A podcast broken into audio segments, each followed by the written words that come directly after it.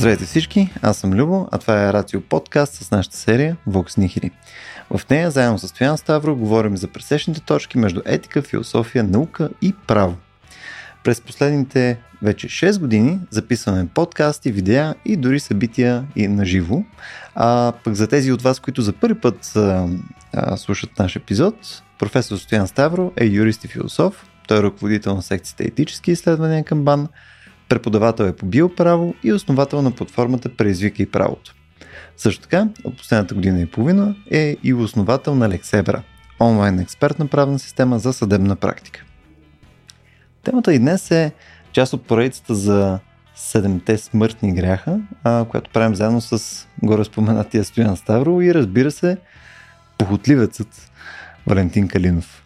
Валю е философ и психолог, а той е с серия интереси към феноменологията, философията на културата и психоанализата. Също така, той превежда хуманитарна литература и е автор на а, специфичната книга Всички последни неща.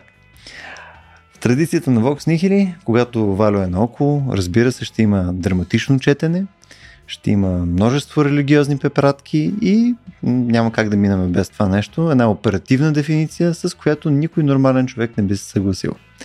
Говорим за похота и волята, има ли поход в брака и, уви, говорим прекалено много за гълтачът на Шекспир. Приятно слушане.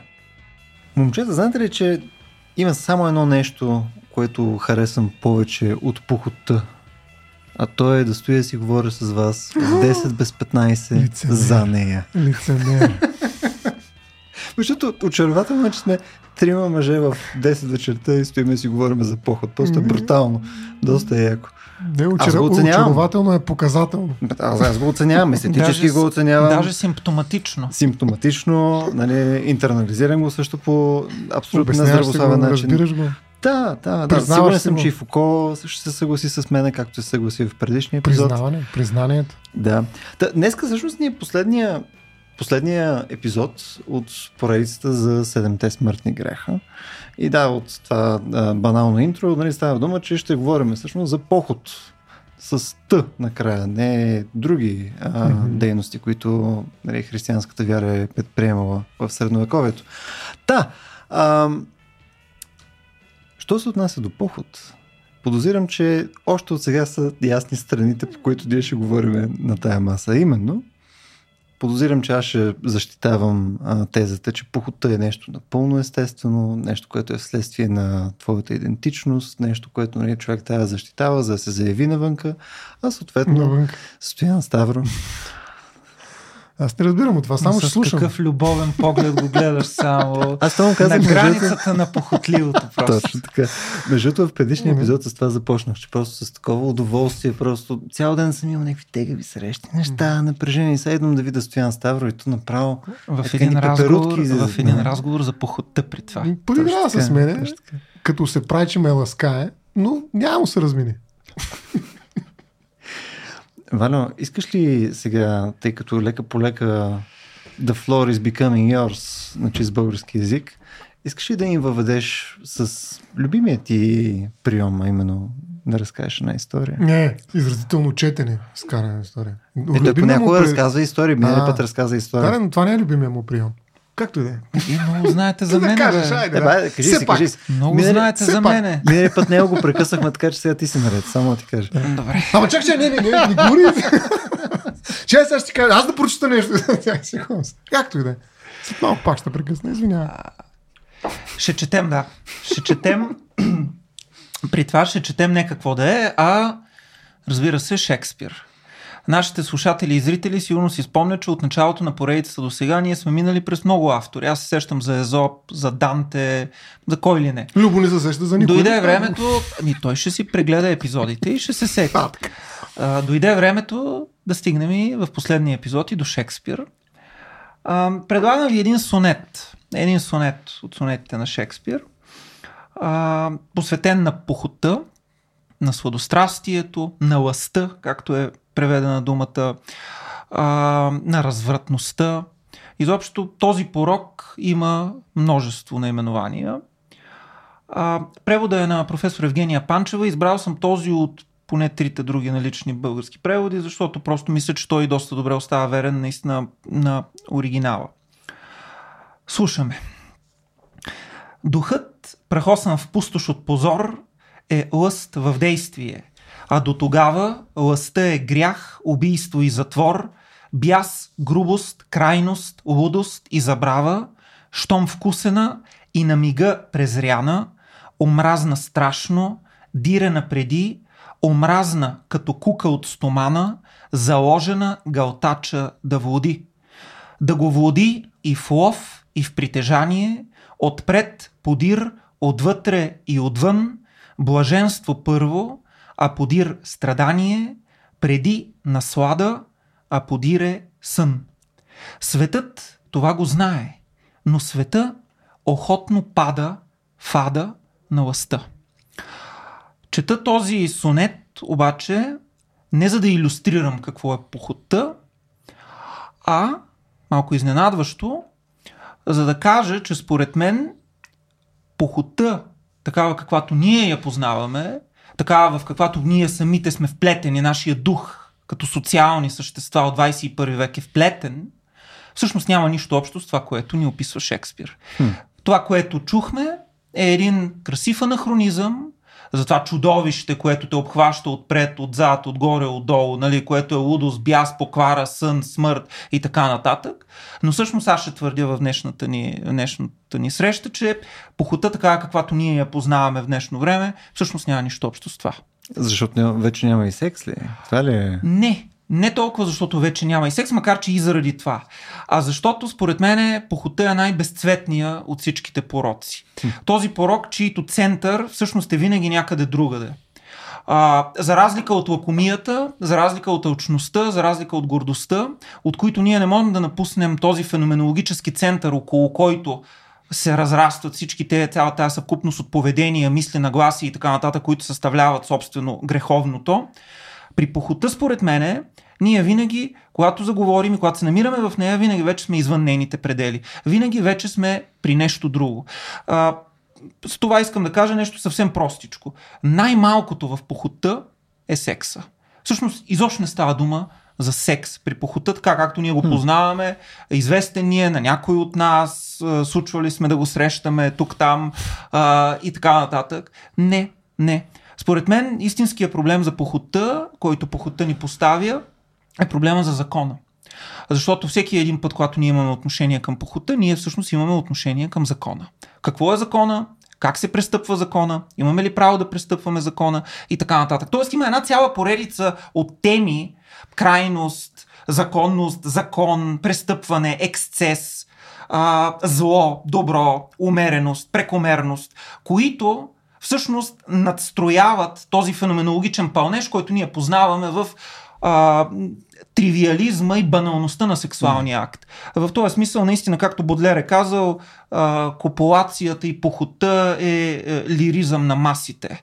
А, и ние би следвало, да, според мен, да се опитаме да погледнем отвъд тази магия на а, блясъка и на лустрото, която иначе Шекспир, разбира се, с неговия гений е уловил по невероятен начин.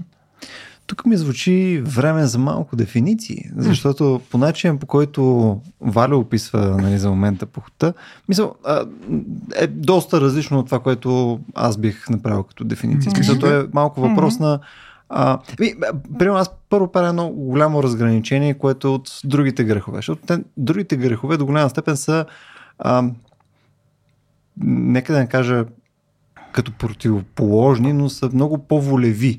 В да имаш много по- повече роля на волята, така че за да извършиш каквото и да е. Докато тук самата поход, нали, то, то започва от някакво изконно вътрешно желание, върху което ти нямаш конкретен контрол. А? И ти си прав, нали? то е естествено обекта на това желание някъде навънка, нали? то, то започва от нещо, което ти, ам, ти вършиш и оттам нататък контрола, който бива прилаган е съответно овладяването на похота. А, но похота не е следствие на, а, на, на, на, на някакво зловредно действие. В смисъл, ти ако вследствие на поход изнасилиш някой, това изнасилването е изнасилване. То не е поход. И заради това не разбирам къде участва това, което mm-hmm. ти казваш. закон, граници и така нататък. И според мен затова е необходима малко дефиниция, да видим дали Ми, къде давай, се срещаме. И, аз бих казал, че аз мога да дефинирам това през ам, чисто биологично обезпечено желание за, за възпроизвеждане. Съответно, това нещо, което ние наричаме поход, то е свързано с този, то е нагона. Нали, То е това нещо, което ние искаме това да правим N на брой неща с ли да други е хора. биологично обезпечено? Това ми звучи като някакъв дълг към банк. Ами не, защото казвам го биологично, защото според мен това нещо обяснява, там дава отговор на това, защо е отделно от волята. И първоначалното нещо, ти не си ползвал някаква воля, така че да кажеш, Валю, ще скъсам. Нали, съответно, ти Неискрено. просто, аз само като го видя, Валю, знам, че искам да го скъсам. И след това имам целият разказ да, за себе си, а, който нали, оправдава тия ми действия и така нататък. Но началото е тръгнало от някъде другаде. И заради това казвам, че е свързано с биологичното, според мен. Според тебе как е? Аз не мога, само Шекспир ми е в главата да ти кажа след това, след това което прочетахме и не знам защо думата, която ми остана е гълтача. Знаех си, че тази Нали, дума ти е защото- останала. Уникална дума. Изчух как, Гълтача. изчух как изсумтя в момента, в който я каза. Не, не мога да спра да мисля за тази дума, не знам, така се фиксира върху нея, че само, нали, Обаче, Стояне, Шекспир ми е в главата. това в е не мога да кажа нищо друго. Интересно, интересно, че ти е останала думата галтача, не ти е останала думата кука, защото тя се спомена, първо се спомена куката и се казва после куката приготвена за галтача, която го владява. Да. Отпред, отзад, отгоре, отдолу и така Каква беше ролята на този гълтач, бе, да му се не... Ами, аз подозирам, че може да има нещо общо с мъжеложство. Но, нали, само. Или само в- допускане. допускане.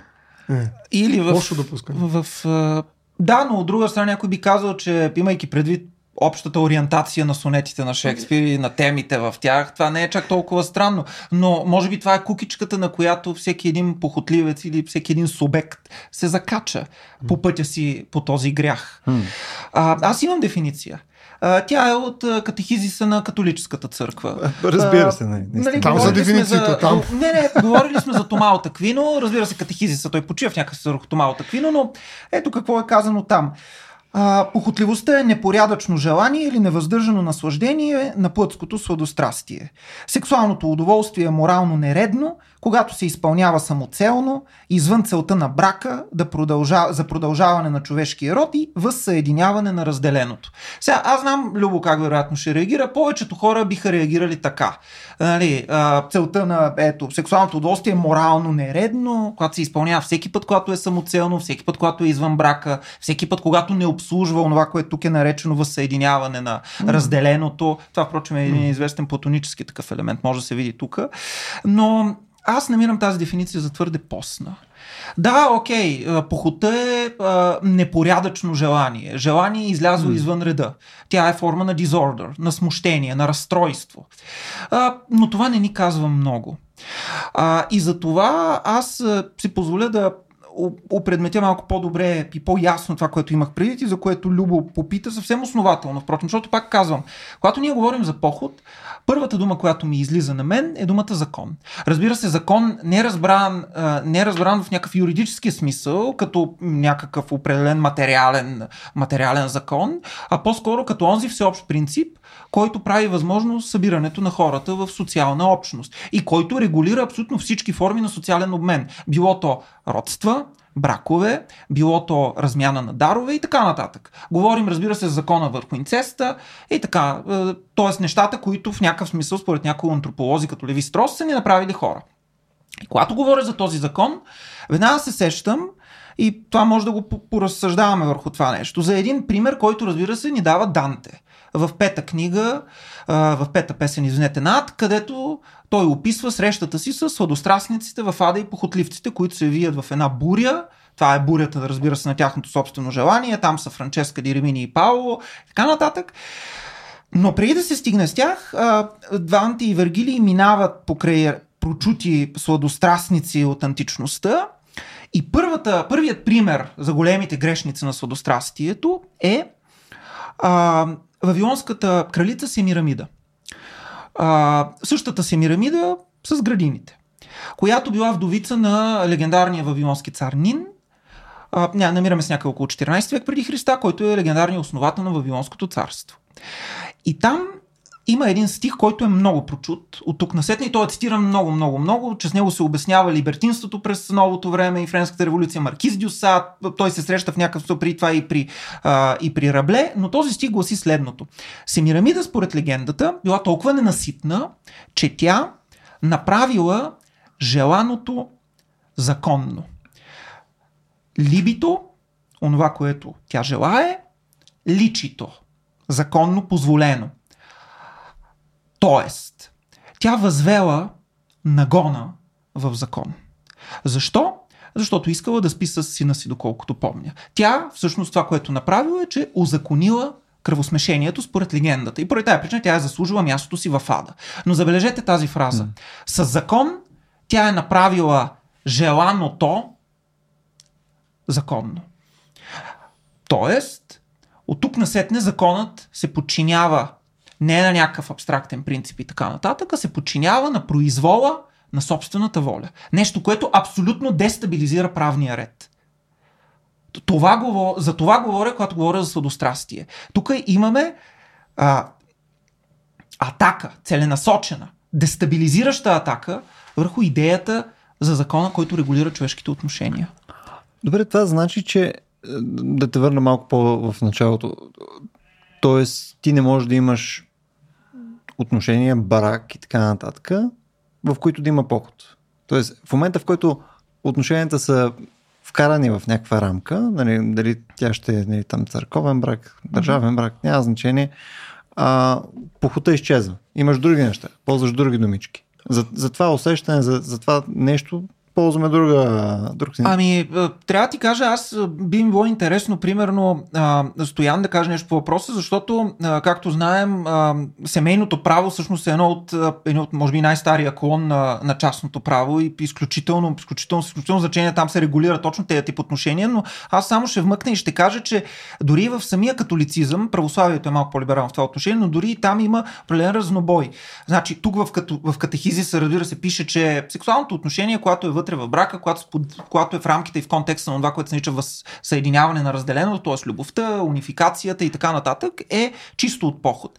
А, това ще се среща и при православните и така нататък, но при един Августин, например, за който ще стане дума, може би по-нататък в разговора, ще видим, че всеки един сексуален акт носи в себе си като потенция а, белега на похота. Mm-hmm. Няма ложе чисто от грях в този смисъл. Той може да е много минимизиран. Говорим, разбира се, за брачното легло, mm-hmm. брачното ложе. То може много да минимизира греха, но не може да го отстрани напълно. Това е, разбира се, поради връзката mm-hmm. с, а, с първородния грях. Защото съгласи се с мен, че нали, ако си представяме брачния живот като нещо нали, изпразнено от от поход, нали, говорим за много смотан секс. А, нали, което нали, не бих казал, че пожелавам на някого. Бих казал, че е по-вероятно да искаме да се стремиме към това да се запази похота в рамките на някакви такива отношения. По-скоро се изграждаш Как разбираш полезни. похота? Като пламък, като страст. Точно така. Това, да, той е свързан с този интерес, върху който ти нямаш контрол, така че ти си с този човек физически. Да, обаче, ако ние върнем исторически малко, ще видим, че похота винаги е била обмислена и в разни други контексти. Например, в контекста на инцеста, не случайно примера, който ви дадох с Вавилонската а, кралица, има отношение към нарушаването на това фундаментално правило, което е направило хайде така ще кажем, маймуната човек или което фундаментално разделя животинското от човешкото. Оттам насетне може да видим тази ексцесивна, а, ексцесивна поход, поход за поход, даже бих казал. Това е абсолютно самоцелно желание, въртящо се в себе си, което виждаме, да кажем, при Дон Жуан и така нататък. Тоест, виждаме една ексцесия, един изблик, един взрив, който е, трябва да признаем, и доста изтощителен. Доста, бих казал, даже самоунищожителен. Това е едно въртене в самото себе си. Забравихме, може би, да кажем думата луксурия, която се превежда като разпътство, сладострастие, поход и така нататък, идва от луксус, което означава ексцес прекомерност, крайност. Това е банално, разбира се, и разбираемо в контекст на всичко, mm. което сме говорили. Mm. Между другото се появи една думичка, която вече ми се иска да коментирам. Безцелно. За мен е не толкова закона, т.е. номуса, колкото телоса. Целта е важна при походта. Закона е по-скоро начин на обличане на определена цел, която трябва да преследва сексуалния акт, за да бъде легитимен. Тоест легитимността, не просто легалността на акта, се определя от неговата цел.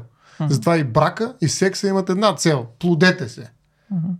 Така че, независимо от това дали е в или вън тая форма, хубаво да е вътре във форма, т.е. да е легален, освен легитимен, но секс може да бъде легитимен и извън брак.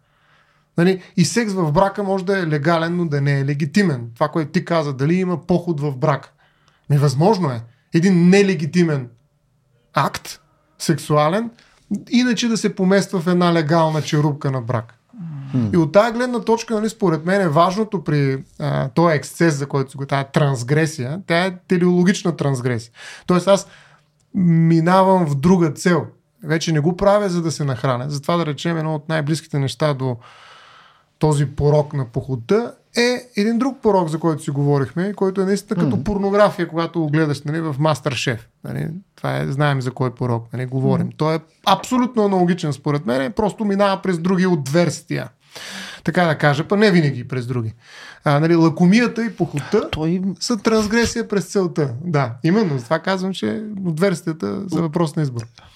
А, сега, вие ги разбирате. Те неща, за това се мълча и слушам и се записвам. Нали, виртуално. А, та, нали, за мен това е... Мислиш за гълтача. Да, и за гълтача ще стигна до него. Аз продължавам да го изграждам като образ, разбираш, но накрая ще го изпередаща тук на тази маса. Нали? Мъжеложство. Не разбирам за какво говориш. а, да, между другото, гълтача, добре, айде, за гълтача. А, гълтателният акт, между другото, е нещо много сложно, ако трябва да се ага. анализира. Да научно. Нямам Чел съм книгите. Да. Нали, то е съвкупност, има много нали, неща, които можеш да контролираш в него, но има и доста такива безусловни рефлекси. Да речем, mm. секс е като безусловен рефлекс, като ерекция, е именно такъв нелегитимен секс. Нали, той даже в себе си не съдържа това богатство, за което казва Валю. Нали? Това желание да наруша закона, което надгражда чистия секс. За мен чистия секс също е поход. Нали, mm-hmm. Дори да е нали, под формата на чист рефлекс, безусловен рефлекс. Просто виждам и отивам. Това, е, не мога да се спра. Това е някаква мани, мания, както. Нали. Тоест нещо, което нали, точно ме отнема, то е не просто ексцес в действието, е ексцес в моето съществуване отвъд волята, която иначе ми принадлежи. И трябва да е воля във волята на Бога.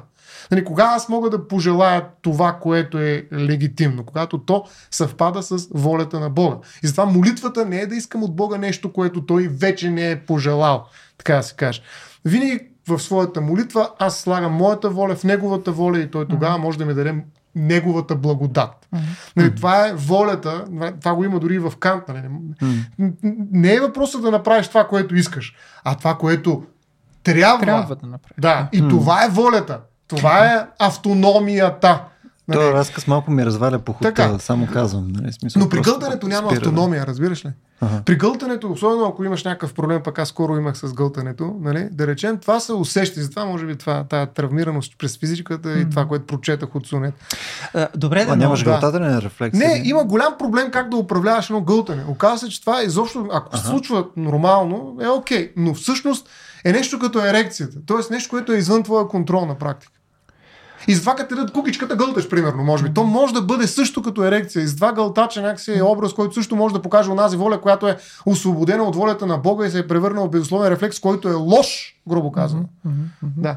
А, да, обаче, нека да, да въведем все пак някакви дистинкции, защото може да има секс, а, който а, не би се схванал като поход. Значи, очевидно в определението на катехизиса, който ви прочетох, там пак казвам, не Августин, а, който е по-радикален, но съвременната католическа църква, опирайки се и на Тома и на разни други църковни отци, казва, че да, ето, похота е онова желание, което е безредно, безпорядъчно Безцелно. и така нататък, безцелно и така. Но когато тя е в рамките на брачното ложе, брачното ложе е чисто от поход.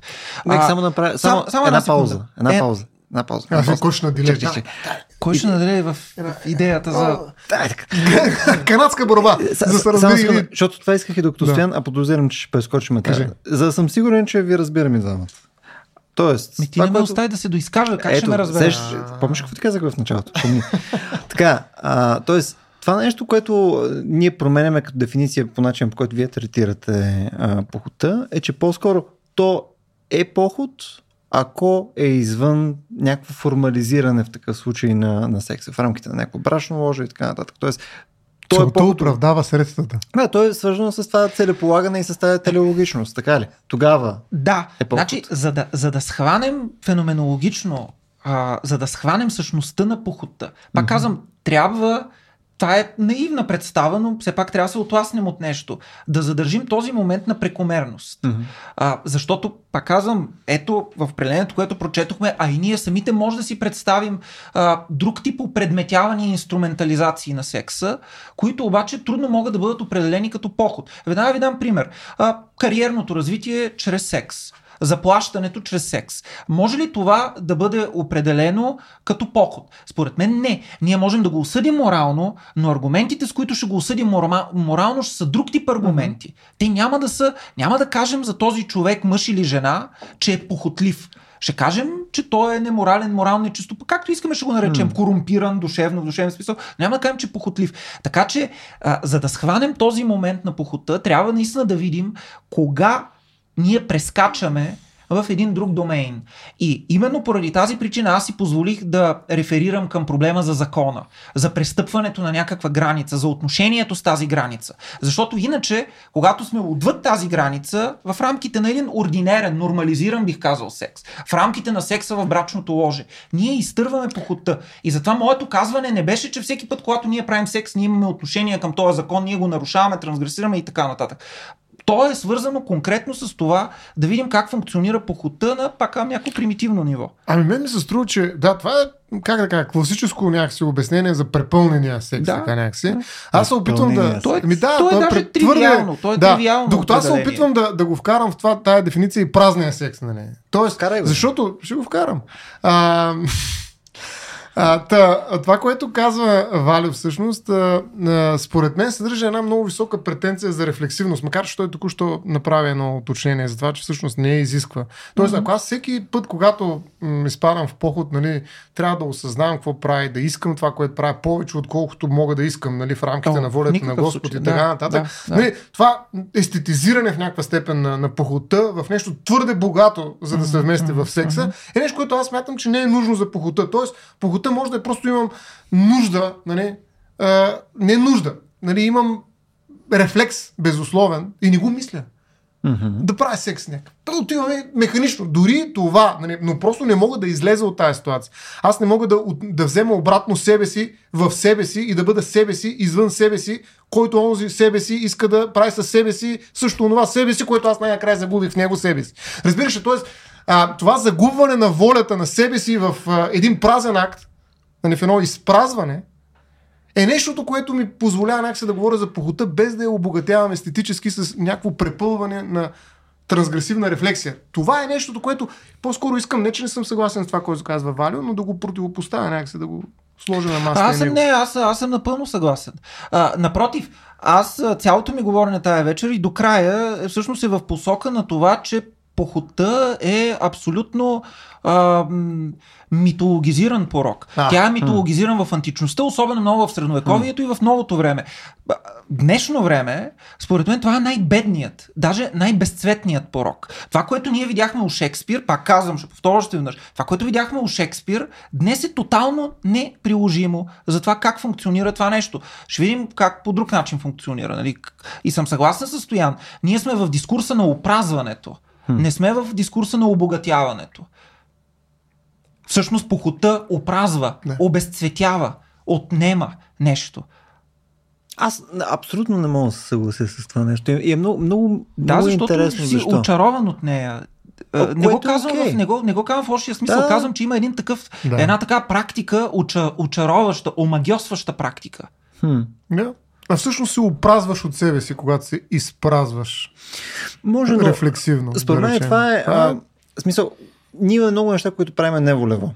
И ам, най-малкото някакво невербално поведение, държание, е изказ и така нататък. И съответно, тези неща, които, над които ние нямаме контрол или имаме контрол след факта, не нали, смисъл, опитаме да се приложиме нали, префронталния кортекс, за да почне да прави някакви неща, нали, тези неща обикновено ни охарактеризират нали, като, като личности. Мисля, ние Като на... личности. Ами така, да. Кога ще си като ипостаси вече съвсем ще. Ами не, защото в крайна сметка ще го втасаме. характера на, на човека е някаква съвкупност не само от нещата, които той отива и декларира с някаква воля, а съответно и на всичките други микро неща, които са свързани с неговото поведение, с неговото присъствие е в пространството. И на всеки дневно. И съответно равнище. това, Да. абсолютно съм съгласен. Това е абсолютно едно от много големите неща, върху които нямайки, а, нямайки някаква пряк контрол на зародиша му, а само върху овладяването му, реално много дефинират нашата личност. Наистина личност. И съответно тук ти можеш да намериш идентичност през това нещо, което ти изпитваш нали, към, към света около тебе. Защото това оценяваш све- света около, около себе си без да си го обмислил. Това е нещо, което просто се случва. Любо, още веднъж обаче въпрос към тебе.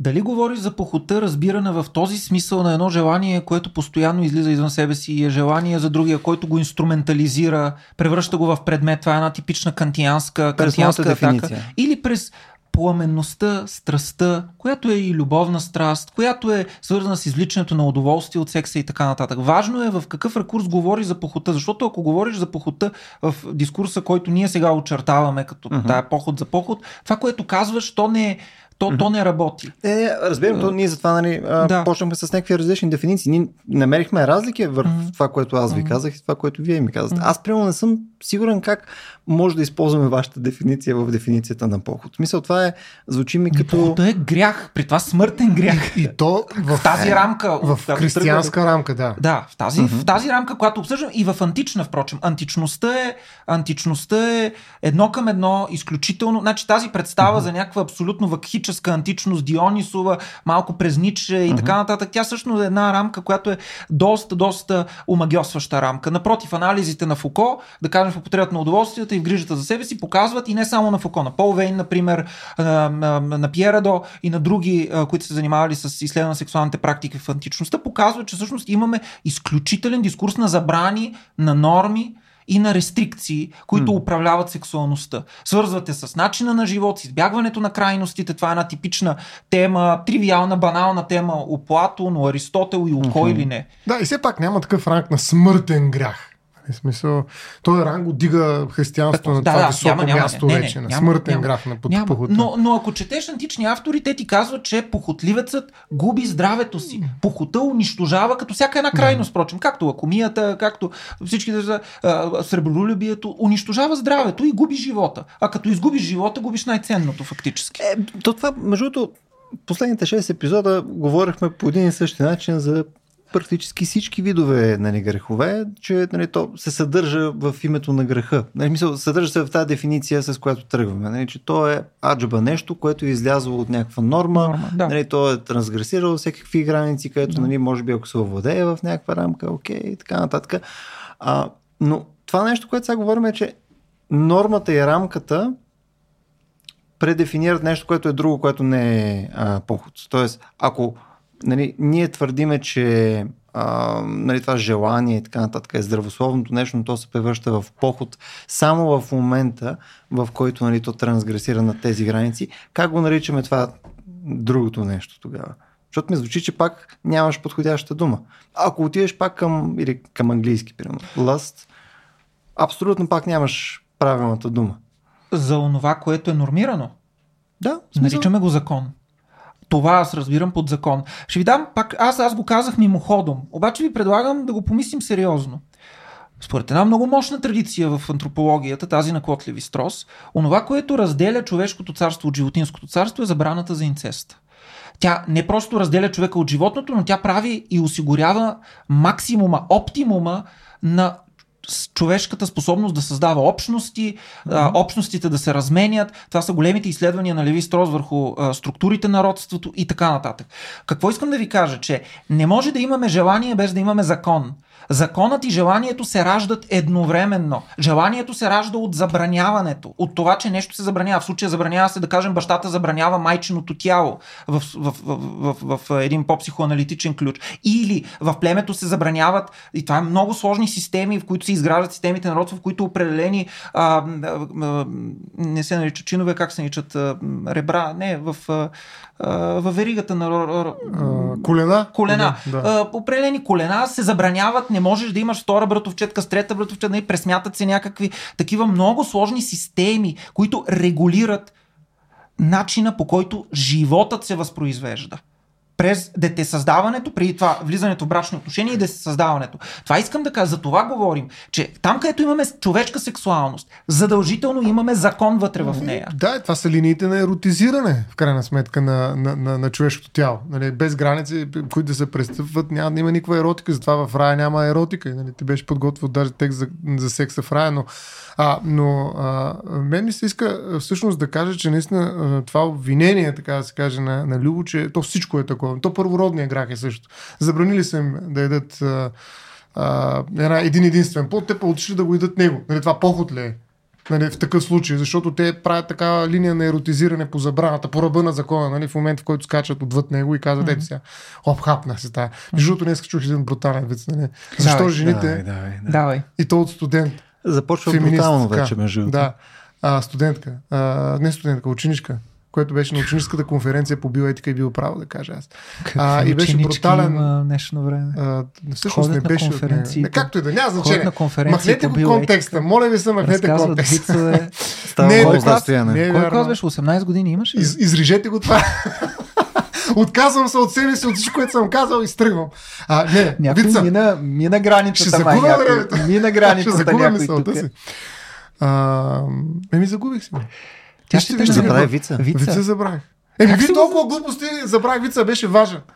Как ще А, защо? вица, бе? Защо на Ева? Не ме спирайте, защото ще го забравя край вече. А, защо жените никога не си поръчват сами храната? Защото виждате какво се е случило първия път, като са го направили сами. Излезе сме от рая. А, нали, та, както и да е това, да. А, не знам, може би има някаква връзка наистина, но а, е- връзката е с Така наречената добра Закона. практика. Закона, да, да не си поръчват никога сами храната. Но а, е, това е сексистско, антифеминистко и всякакви глупости, нали, за това се чудих. Нали, най-накрая го забравиха благодарение на съвестта си, обаче се сети. Както и е. Не, друго искам да кажа. Да не го забравя него. Добре, кажи после. Не, не, не, кажи го, кажи го. Не, Не, не. аз искам да кажа, че всъщност ние, ние пропуснахме най-важното. Да. което? Най-важното. Всеки един човек е плод на сексуален акт. Между другото, това не е баш така, вече технологиите с малко ще кажа нещо думи Да. за това, но забележете, така както при лакомията, също в някакъв смисъл въжи и за сексуалността и за похотта. А, всеки един е плод на поход, някаква форма на поход. Не знаем на каква точно. Но ако Е. ние изрежем, ние ако изрежем от това, говорим за поход в двойката, страст в двойката, в такъв тип. Ама ако е целта да се роди Ако- дете, не е поход точно това. Аз, аз го обяснявам през целта и това, което казваш, веднага показва разликата Да, но между нас. Августин, Августин Да. мисли обратното, всъщност в интерес на истината, както, както казах. Тоест, а, грехът се предава. Хората Мгм. не престават да правят път. секс. По полов път се предава греха. Точно така. Грехът е... Хората не престават, Стиги. хората Болест. не, прес- болест. хората да. не престават да правят секс. И това е нещо, което тревожи християнството и Августин специално. Кажи какво искаш да, Да. кажеш. Нищо не При- довърши сега. Тревожи Не, не. защото е гадно. Това не, искаш ли да кажеш нещо. Аз исках това да кажа просто, че това е един друг такъв Ами виж- базис, от който не мога да излезем. Ами да, а, за мен е а, всъщност тази, между другото, тематика за опразването на себе си, от себе си и така нататък е като че ли много мъжката. Защото ако обърнем гледната точка, всъщност като че ли има въпрос на пълнене, нали, да речем, на изпълване с живот. Оплождането, за което ти каза, е изключително, как да кажа, продуктивен и позитивен акт. Нали, ние оплождаме земята, оплождаме света, оплождаме съзнанието си. Нали, това е изпълване на света със смисъл. И в този смисъл, ето виждаш целта каква е. Целта не е просто да се опразня нали, от себе си, а да изпълни някой друг със себе си, за да може да се получи нещо различно. Едно плюс едно не става две, става едно. Ражда се друг. И тогава, нали, в рамките на брака няма поход. Има оплождане и това е дори... Да, окей, да, най-добре е непорочно. Аз излизам тук, разбира се, от е, класическата християнска интерпретация, очевидно, нали, иначе трябва да има непорочно зачатие. Тогава нали, някой друг изпълва отробата на а, Света Богородица, т.е. по друг начин става това пълнене без изпразване, виждаш ли, без опразване, без... Е, няма е тая диалектика между двете, което е диалектика и между двата пола в крайна сметка. И тук е нещо, което според мен дава основание на Любо да, да естетизира нали, това нещо като уличностяване едва ли не. Но mm-hmm. то не е през опразването, а през изпълването. Защото мъжа може да каже и веки не мисли. Нали, това беше между другото нещо, което прочетах в един спа хотел, нали, като седнах в е, едно джакузи много давна с приятели от езика и правото, така съм се го запомнил това. И веке не е мисли. Нали? Тоест, това е момента, в който аз изживявам някакъв кайрос. Нали, малката смърт, някой друг, който обаче не е според мен. Ето това, това, това противоречие. Хем малката смърт, хем това кайрос, който значи, веки не е мисли от удоволствие. Е, тая особеност аз сега обаче си мисля, аз сега си обаче похута. си мисля, че ти сега ти леко малко разкрасяваш. Защото секса винаги, и аз не случайно преди малко реферирах към, да ре, реферира към семейното право. Защото да се замислим. Всяко едно пораждане на дете поставя един въпрос. И това е въпроса кой е бащата. Защо? Защото майката винаги е известна, бащата не е винаги. Това е основен принцип в римското семейно право. Винаги, всяко едно раждане е юридически казус. А, аз разбирам, разбирам риториката ти и я споделям. Тя феноменологично е риторика, която произвежда смисъл. Но а, сугубата практика на нашето живеене ни показва от хилядолетия, от най-древните институти на римското право, ни показва, че всъщност сексуалното и възпроизвеждането винаги се появява и идва на света заедно с един фундаментален въпрос. Кой е бащата? И когато преди малко ти каза за легитимността и легалността на брака и на секса, на мен точно това ми дойде и го забравих и сега ми дойде пак на ум да те попитам, че всеки един секс всъщност поставя въпроси от чисто законово естество. Еми да, и затова извън брачните деца, даже и в България до преди 100 години няма, mm-hmm. са били проблем. Нали? Mm-hmm. Те са били забранени в някаква степен да. децата извън брака. Точно да. защото нали, тук легитимността не е била достатъчно силна, а легалността е играла кос. Нали? Т.е. трябва да е в брака. Независимо дали е твой или на някой друг, щом е в рамките на този брак, нали, презумцията за бащенство води до собственост. Това е някаква форма на преращение. Ето го тук тая, тая игра с празнене, опразване, изпълване, оплождане. Нали, в крайна сметка, кой е инвестирал в това дете? Нали, в тая земя. В кой, а, нали, е, това е много грозна метафора за, от гледна точка на много феминистки движения, нали, която дава правото за едни претенции за собственост. Нали, но те нямат нищо общо с похота, защото се върнем към похота. Те са на пълна економика, брака, нали? точно економика на секс. Нали, дава правилните цели, правилните причини и правилните резултати. Най-вече цели обаче, затова почнах с тях. И ако всичко е наред, економиката казва кой е собственик. Нали, това е грубия прочит на римското право. Сега не е така, разбира се, говорим само за бащинство, а не за някаква собственост и патер фамилия, с който упражнява пълна власт нали, върху децата си, пък жената си гледа работата и бременността е негова или на неговата майка, ако вземе, че е на война. Нали, от тази гледна точка, нали, всъщност целта оправдава секса, така да се каже. И всеки секс с правилната цел е легитимен, т.е. не е поход. За мен брака, ако наистина трябва да го гледаме като такова таинство, което в някаква степен снема нали, той е грях, първороден, макар и да предава греховостта, грешността, нали, може да се естетизира, нали, това опита да направиш някаква такава естетика на, на, на веки няма мисли, нали, което не е моята теза, разбира се. Те рано казваш, че нали, това е някаква естетизация. Това е легализация. Не е естетизация. Подреждане. Структуриране на секс. Нали, той се превръща, да, ти имаш една воля, която не мога да управляваш в някои случаи, т.е. ти губиш тази воля, обаче тогава ти давам правилните цели. И затова или си девствен, нали, което е чудесно, нали, мъжа и жената е, нали, е важно, това, това означава, че ти си нали, жених или а, нали, на жена на Бога, нали, така да се каже. Или си такъв, но ако не успееш и не, не е за, за тебе тая работа, нямаш такава воля, така аскеза, такова упражняване, не мога да упражниш, тогава отиди в, цел, в брака, там целите оправдават секс. Нали, това е в общи линии сделката, така да се каже, да, която но... води до поход. Навсякъде, да, където целта но... е различна, е поход. Но Но това поставя следния въпрос. Естествено, не от всяко едно съвкупление се ражда дете. И това е нещо, което всъщност характеризира и определя човешката сексуалност. Това, ако щете, може да се привиди и в дистинкцията между нагон и инстинкт, за която ние сме говорили още в епизода ни за секса. Че човекът може да се наслаждава и да извлича удоволствие от сексуалния акт, без обаче този сексуален акт да е свързан с, а, да е свързан с а, възпроизвеждане. И а, не, няма как да не припомним дефиницията на Кант, който казва, че бракът Точно е така. съвместно съжителство за какво? За взаимна употреба на половите органи. Тоест, забележи тук, Брутално. тук целта, за която ти говориш, целеполагането, изобщо цялата телеология на брачния институт в правен или в морален смисъл, както искаме, ако искаме просто като онтологично, е изместена. Тя е изместена не по линия на а, възпроизвеждането и детесъздаването, а по линия на употребата, взаимната употреба на половите органи. А, което обаче а, поставя следния въпрос. Това не е ли самоцелно? Не, И точно то това не е. е ли поход тогава? Виж, целта, а не резултата оправдава секса. Тоест, каква цел имам аз? Слом като секса е в брак, значи целта му е нали, да продъл... Ако се сложа пък вземе някой слой презерватив или пък след това прави някакви техники, с които да преодолее възможната последица, възможният резултат от преследването на тая цел, това вече е по. Това е грях в някаква степен. Нали, затова не целта, т.е. не резултата, а целта е важна. И, и за Кант е така. Добрата воля е така, грубо казано.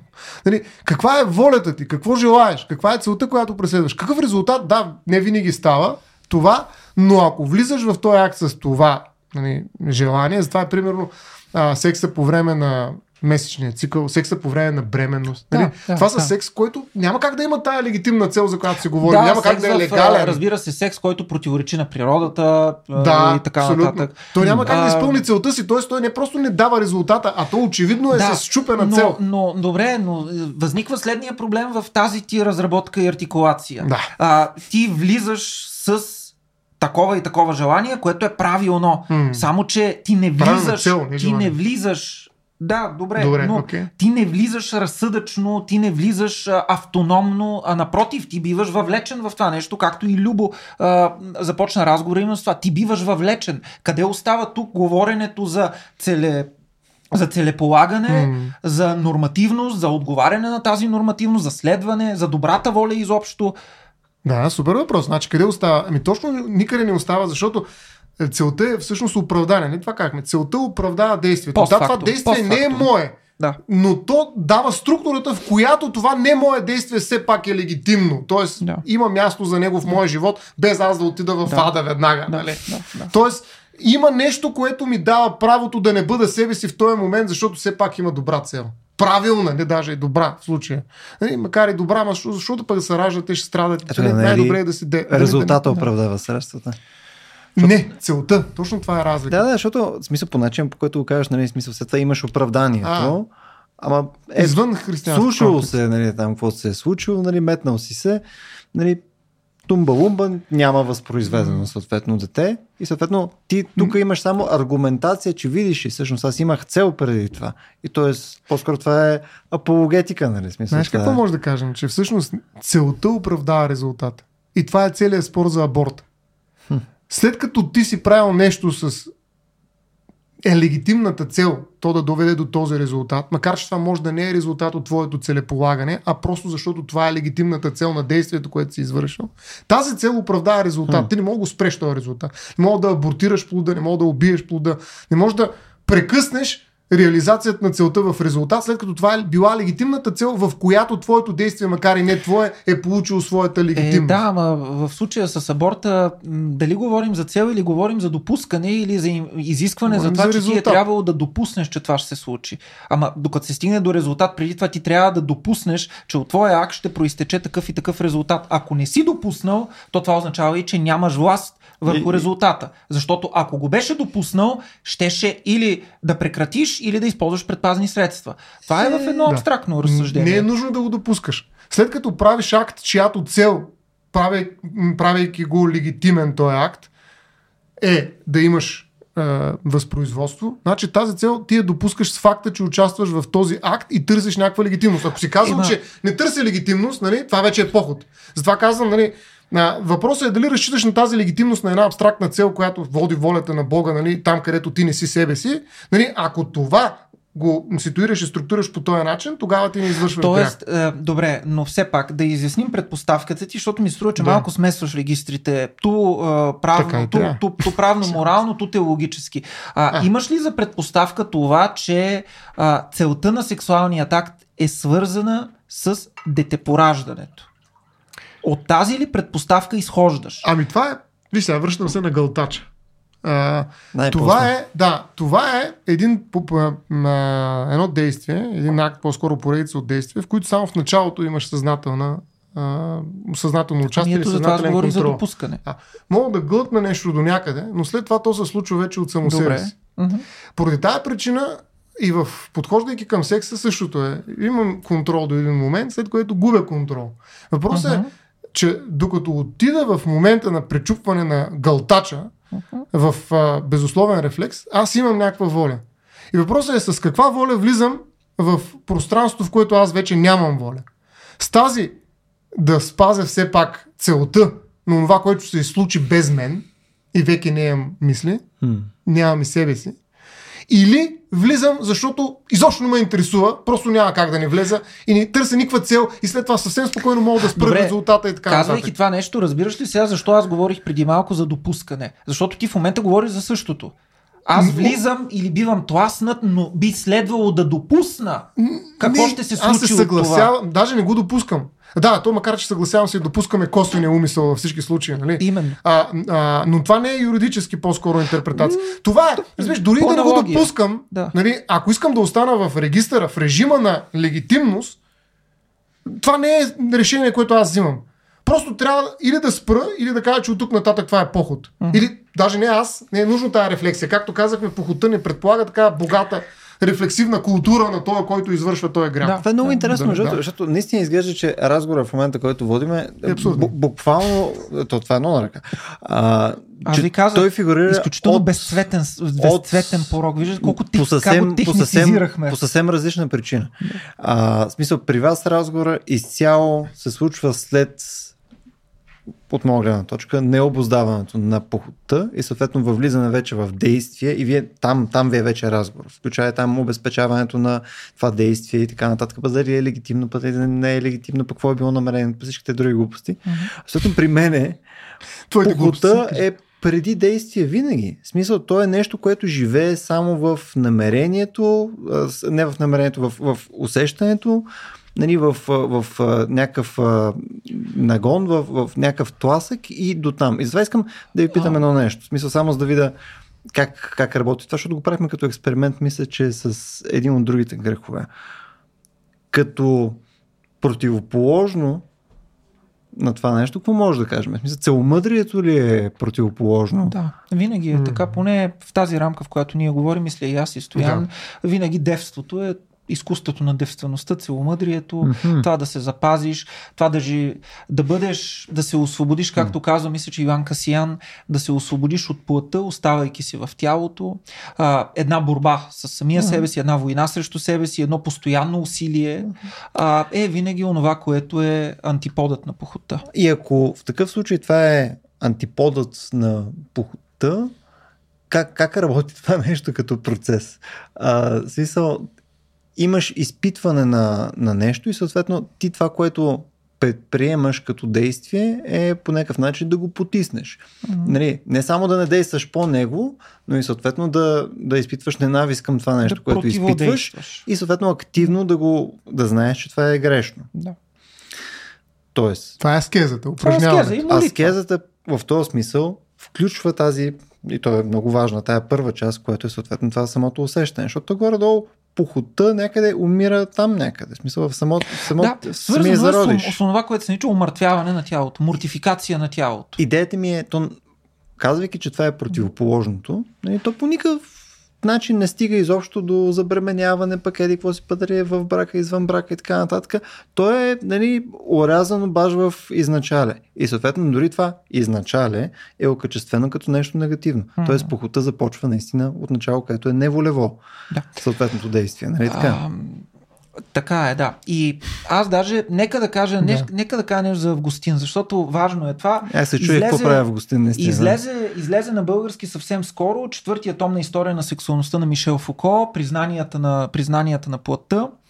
А, той е посветен изцяло върху дискурса на раннохристиянските отци, учелници върху а, проблемите на телесността, плътта, походта а, и действително Фуко в един изключително проницателен анализ ни а, запознава именно с а, м- онзи повратен момент, който разделя античността от християнството. Защото, пак казвам, четейки антични автори, ние ще видим, че постоянно доминират темите за нечистотата, за а, крайността, за ексцесивността.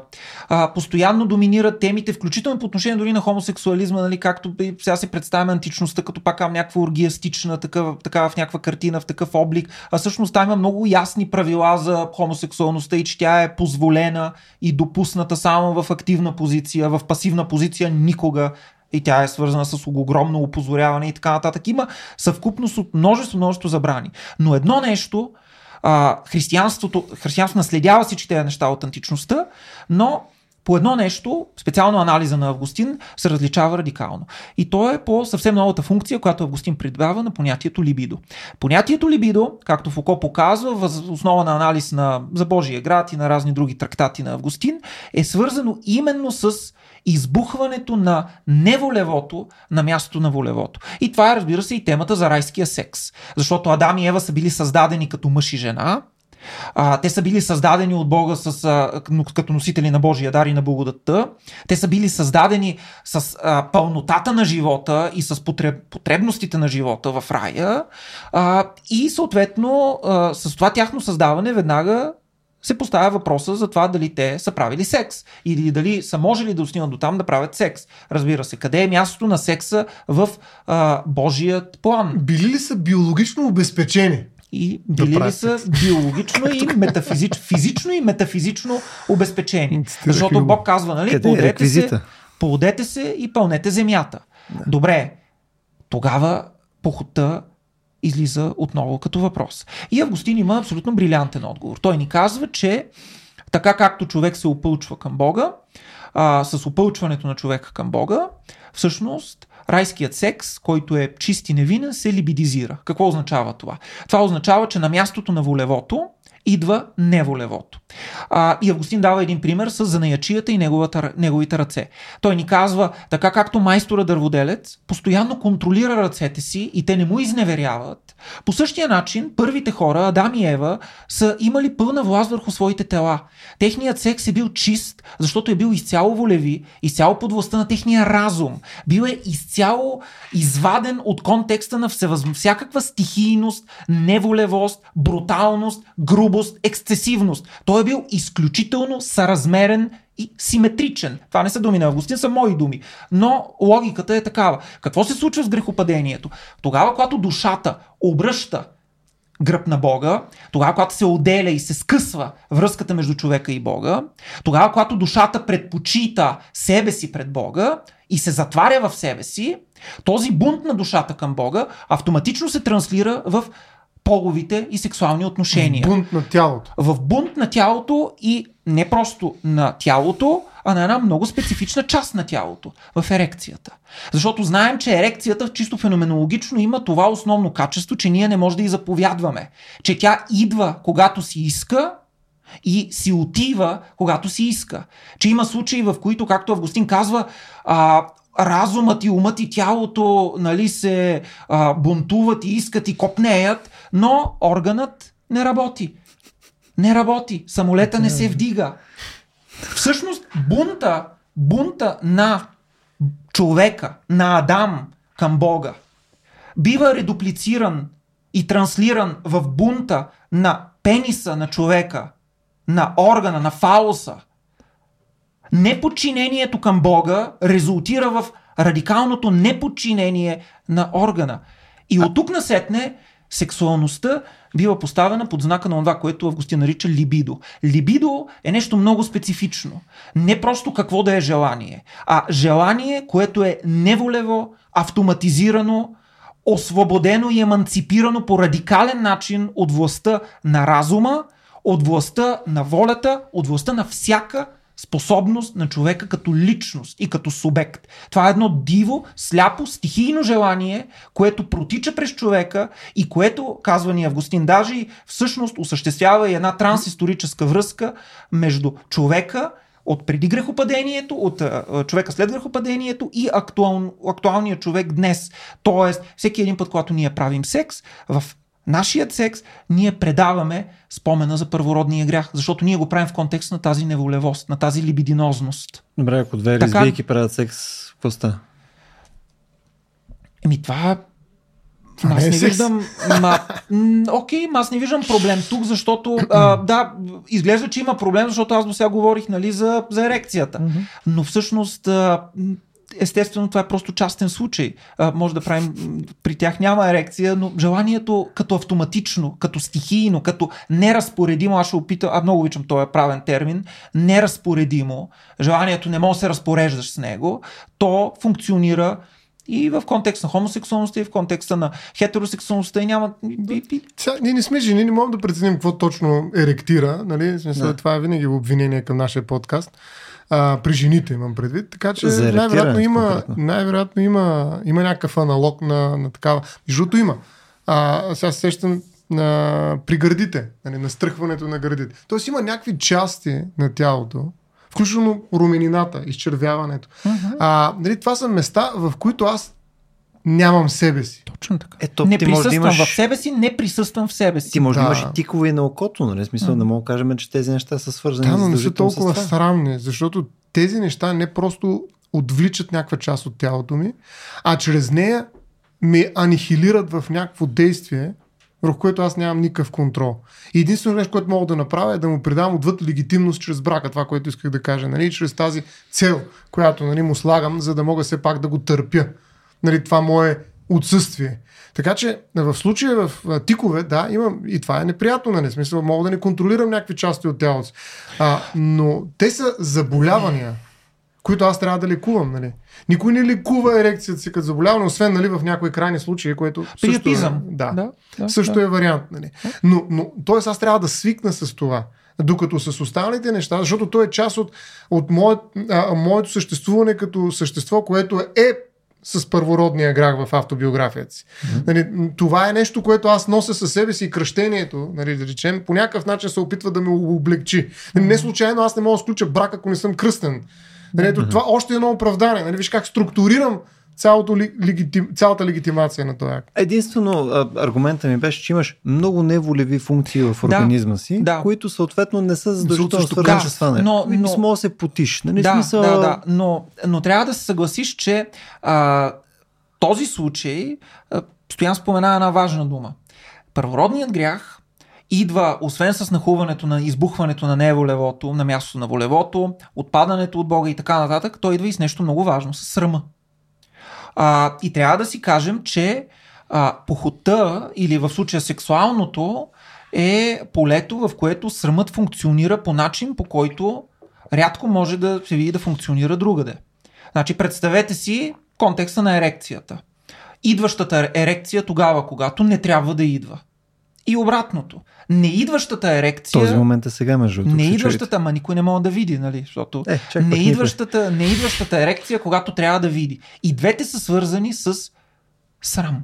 И двете са свързани с унижение. При него не е свързано с срам, очевидно. При определени да. индивиди не е свързано с. с... Морални личности. Да, психопатология и така нататък. А, но това, което искам аз само да пак да ни дръпна към и, моята тема. не е свързано с срам, между да. другото, това е интересно. Да. А, ако, ако решим да го използваме като, като съществително, нали, което определя някакъв човек, нали, похотливец. Какво прави този човек? Защото някакси а, мога да се съглася прямо с вашата дефиниция и да кажем, окей, използваме различни думички за различни неща, фантастично, не, няма да е първият път. Какъв е един похотливец тогава? Смисъл, какво прави той? Как, смисъл, тези неща, които описахте, похотливец ли е или съответно това е някаква дума, която е вследствие на някакво социално разбиране за това какво трябва да е похота, а не този, тази дефиниция, която вие имате през там Томало Таквино и прочее? Ми, в случая а, в случая пак ще кажа, аз нямам, нямам проблем да видя онова, от което се движи от самото начало и в това, което ти казваш. Похотливеца. Какво прави похотливеца? Похотливеца, например, закача млади момичета. Престъпва едно правило. Да кажем, в ролята на преподавател и студент, или М. учител и ученик. Престъпва едно правило, престъпва един закон. Какво прави похотливеца? Похотливеца поглежда, пожелава. Това е единствената Божия заповед, десетата, която забранява недействие, желание. Не пожелавай осела на ближния си, къщата на ближния и жената на ближния си. Той не просто пожелава жената на ближния си, но той открадва, граби жената на ближния си, нарушава неговата собственост и така нататък. Собственост. Това е ясно. Да, ясно е. Но забележете, той отново престъпва някакъв прак. При това пристъпва някакъв закон. Какво прави похотливеца? Тоест има действие. Похотливеца корумпира, развращава деца. А, в случая на педофилия и така нататък. Един порок, който ранното християнство е много, много, много осъдително към него. Отново пристъпва закон. Ето, ти сам, ти сам ни даде този тип похотливия. И според мен а, е интересно, ако може да ми дадеш пример, в който този термин се употребява не в отношение с някакъв закон и с престъпването на този закон. Защото при прелюбодеянието имаме престъпване, при педофилията, разбира се, имаме престъпване, имаме престъпване на социални норми и на неписани правила, както се казва при учител и ученик. Похотливците, такива каквито аз си ги представям, са винаги хора, които всъщност извършват някаква атака срещу някакъв закон. И именно това ги прави похотливци. А сексуалността идва в последствие. Тя идва като добавка, като суплемент на това нещо. Но те не извършват ли тогава тези неща, които ти каза? Смисъл, ако похотливеца е педофил, ние не го наричаме похотливец, той е педофил. Добре, да е. Нали, Това смисъл, е частен ш- случай. Добре, но ще наречем един, но един преподавател, който примерно съблазнява и развръщава своите студенти или студентки и така нататък, ще го наречем похотливец. Нали? Че изразява някаква Да. сексуалност, да, но Да. без да предприема някакво конкретно действие. Според мен оттам нататък вече е a fucking creep. Нали? Е, добре, ама извинявай, аз мисля, че когато се каже, че той е много похотлив, а, мисля си, трудно ми е да си представя контекст, че тук няма действие. Ти употребяваш ли тази дума без действие? Когато се каже Иван е много похотлив, това означава Иван спи с много жени. Не, не, не. Действието си представям, защото тук действието какво е? Нали? В крайна сметка сексуален акт. Това е Сексуален действие. акт, сексуален акт. Аз си представям, че единствените действия, ако мога да ги асоциираме с тях, са по-скоро поведенчески. В смисъл, ти, ти правиш ти присъстваш по някакъв начин. Ти заявяваш интерес към а, хора около те. Може да е апроприет, може би не. И това е похотливостта. Любо, това не може да бъде похотливост. Похотливост винаги имаме в консумацията. Консумо, впрочем, на латински означава изгарям, горя. И изконсумиран, това лекарите понякога го използват за терминални стадии на заболявания и така нататък. Изконсумиран означава такъв, който е кахексичен, отслабнал, изяден буквално. Изяден. Та, винаги, когато се казва, аз така си мисля, така говорим, той е много похотлив, означава, че той не просто лелее и въжделее да спи с много жени. А, Тогава е а, м, инсел, а, за което ще стане дума след малко, а, да кажем. Но когато се каже, той е много похотлив, си има предвид, че той наистина консумира и не спира да консумира. За разлика от всички нас, които имаме някакъв прак на консумация, тя е и себе консумация, това, което Стоян каза, че ние консумираме и същевременно изконсумираме и самите себе си в похота. Има хора, които нямат предел на тази консумация. Те са като нея пеперуди, които ние знаем тази прочута метафора, е емблема. Тя не е метафора, тя е емблема за опасните удоволствия през 16-17 век. Нали? Свеща и около нея пеперудата, а, която бива привлечена от пламъка и която загива в пламъка, именно защото а, не може да се обоздае и не може да сложи предел на своето любопитство и затова огънят я изпепелява. А, а, но а, исках да кажа нещо за, за закона. Само едно, че у Августин се казва либидо е суй юрис. Стоян може да, да ни каже какво е суй юрис. А, казва, че либидото е закона на греха. А, а, Августин говори за закон на членовете и го противопоставя на закон на духа. Значи, виждате, навсякъде, където се говори за либидо, всъщност присъства и думата лекс. Присъства думата закон. М. Пак казвам, това не е юридическия закон, разбира се, но присъства този принцип, който ни прави хора и ни сплотява като общност. Да, но зад закона, и пак се връщаме на това, тая разлика между мен и Вален, нали, че зад закона прозира една цел. Закона просто а, ни я прави легална. Нали, целта е тази, която легитимира нали, в крайна сметка акта. Но аз бих отговорил също на въпроса и след това дай да отидем към те ин цел и т.н. А, а, бих отговорил какво е похотливеца. Mm-hmm. Макар че това ми звучи доста тъпалаво, така, дори като име. А, всъщност Звучи това е... комично и карикатурно в това някакъв е, смисъл. И Валя го описа. Гълтача, който е готов да налапа следващата кука. Да. Даже в някаква степен бих казал, че дори преди да е налапал, той вече е похотливец, защото той по някакъв начин е отдал себе си на нещо, което не преследва тази цел, която би могла да го легитимира като част от него самия. Това е отказа, в който аз се отворя устата, да бъда себе си в един момент, в който няма да мога да разчитам на целта, която може да легитимира мен. Тоест, това е по-скоро ти се отказваш от контрола, така че да се отдадеш изцяло на, на това усещане. но не го правя в контекста на определена цел. Пак забравяте uh-huh. тая цел, която непрекъснато повтарям. А, нали, uh-huh. нали, ако аз си отдавам контрола, т.е. казвам, да, бе, не, не мога да имам контрол, но поне ще имам деца, нали, uh-huh. няма проблем в това. Обаче, очевидно, ако аз съм погодлив към всеки, т.е. ако аз искам, а, нали, примерно към човек, който а, в някаква степен не знам дали, сега това е провокация към мен самия, нали, ако аз искам да, защо тогава а, кръвосмешението може да бъде, не бъде поход, ако ние приемем, че е възможен брак? Нали, точно защото в кръвосмешението брака не може да встъпи като цел, като рамка, в която да даде някаква легитим, а, легитимна цел, нали, там е забранено.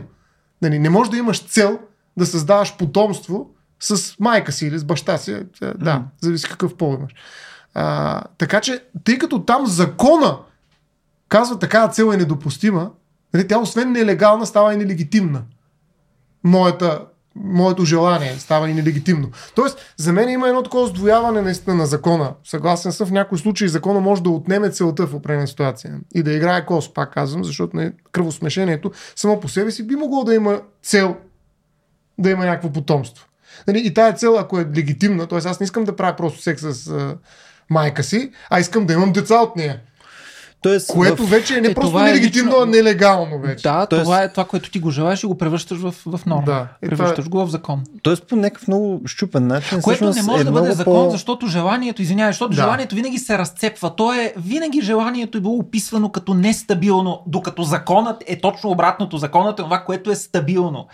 Законът, нали, говорим за стабилност на правния ред. Няма стабилност на реда на желанията. Напротив, желанието се дефинира именно през това, че сега желаеш едно, после друго, после друго, после друго. Както Дон Жуан. Една жена, втора, трета, четвърта и никой не може да му даде това, което той търси от нея. Следователно, вижте противоречието, което се артикулира тук. Това, което аз исках да... М. В смисъл, защото, защото ми звучи ужасно щупено това, което каза тук, що поради след, следната причина. В смисъл, окей, изглежда, че инцест, в смисъл, примерно да правиш секс с майка си или с или педофилия, да правиш секс с нали, деца на там някакви абсурдни а, години и така нататък, може да е по-легитимно А с, деца начинание. на, а с деца на неабсурдни години може ли? Да. Изглежда по-легитимно, отколкото да правиш секс с някой, който не може да има деца. Или да правиш секс с някой, мисъл, жена, която не може да се възпроизвежда, или съответно Това с няма- някой, който няма а, не може да няма жена, която. Това е ако сме в някаква а, ситуация, в която Бог може да прави всичко, значи няма такива жени. Винаги има надежда. Разбираш ли? И това, между другото, се доказва в много случаи, в които на една жена е казала, че няма да имаш е, деца и тя има на следващата, последващата или след 10 години. Така че това, тази предпоставка превръща всъщност това, което даваш като пример в мисловен експеримент. Ако ти вярваш Бога, всяка жена може да има. Въпросът е каква е целта. Е, то това вече докараме до този пример до някакъв абсурд. Е, не, абсурд. абсолютно има Това е някаква на биологична Бога. реалност, която най-вероятно може, когато говорим и за закона, нали, И да, при да я Света. Богородица е А. имала биологична реалност, но тя е направила нали, нещо невъзможно. И преди това Сара. Разбира Тоест, се, изхода Сара и от това нещо да. е чудо.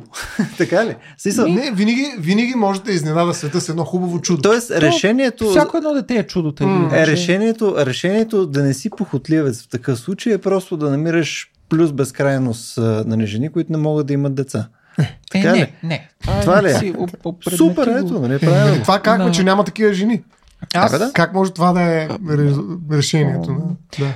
Аз се сетих за... А, тоест не съм се сетил, да, аз съм си го подготвил в случая, но защото а, има и преди да минем към инселите, но искам, искам А, да го да кажа, минем. защото е, защото е важно. е. Това. Ами ще направим, ама темата е, темата е а, наистина Посна. посна, да, безцветна, казах. И затова безцветна. едем от повече, Да. повече от. А, Хопс. Естествено. Защото м- всички философии нали, са, даже са усмивани, има една така средновековна, а, средновековна алегория, тя не е алегория, всъщност анекдот за любовницата на Александър Филида, която обяздила Аристотел, защото Аристотел я разделил, разделил Александър от нея и така нататък. И така как, нали, и после тя обяздила Аристотел, защото го съблазнила, т.е. как философите падат в жертва на похота. Това е много известна история, ще пуснем даже и миниатюра в сайта да, да видят нашите зрители. Има много картинки и това, но винаги а, философите са били контра похота, контра лъста, сладострастието и така нататък. Нали, класическите философи, изключваме Маркиз Дюсат и разни други такива батаи. Той не е бил много И против. така нататък. Да, да, да. Но има един класически философ, Томас Хопс, който има, а, за мен беше странно, когато го открих, едно изключително позитивно отношение към властта. А, той самия го дефинира, при това забележете, той го дефинира в едно много известно свое съчинение, което се казва Елементи на естественото и политическото право. Книгата на Хопс философия на правото. Там, не в Левиатан, не в за тялото, не в за човека, а, то беше за тялото, май, декорпоре. Да, а, дек, да, както е, не в другите съчинения, но в елементи на политическото и естественото право. И там Хопс ни казва, а, аз съм си го извадил даже, а, апетитът, кой, който хората наричат поход, е чувствено удоволствие, но не само това. У него е на лице радост на ума. Дилайт, забележете. Доколкото той се състои в заедността, сдружаването на два апетита, да задоволяваш и да бъдеш задоволяван. А радостта, която хората изпитват в този процес, е не само чувствена, а е удоволствие или отрада за ума, която се състои във въображението за силата или за властта, която те, те двамата имат, за да се наслаждават. А, го оплождането и веке не е мисли. Не, не, не, не става дума за оплождане. Хопс казва два апетита. Да задоволяваш и да бъдеш задоволяван.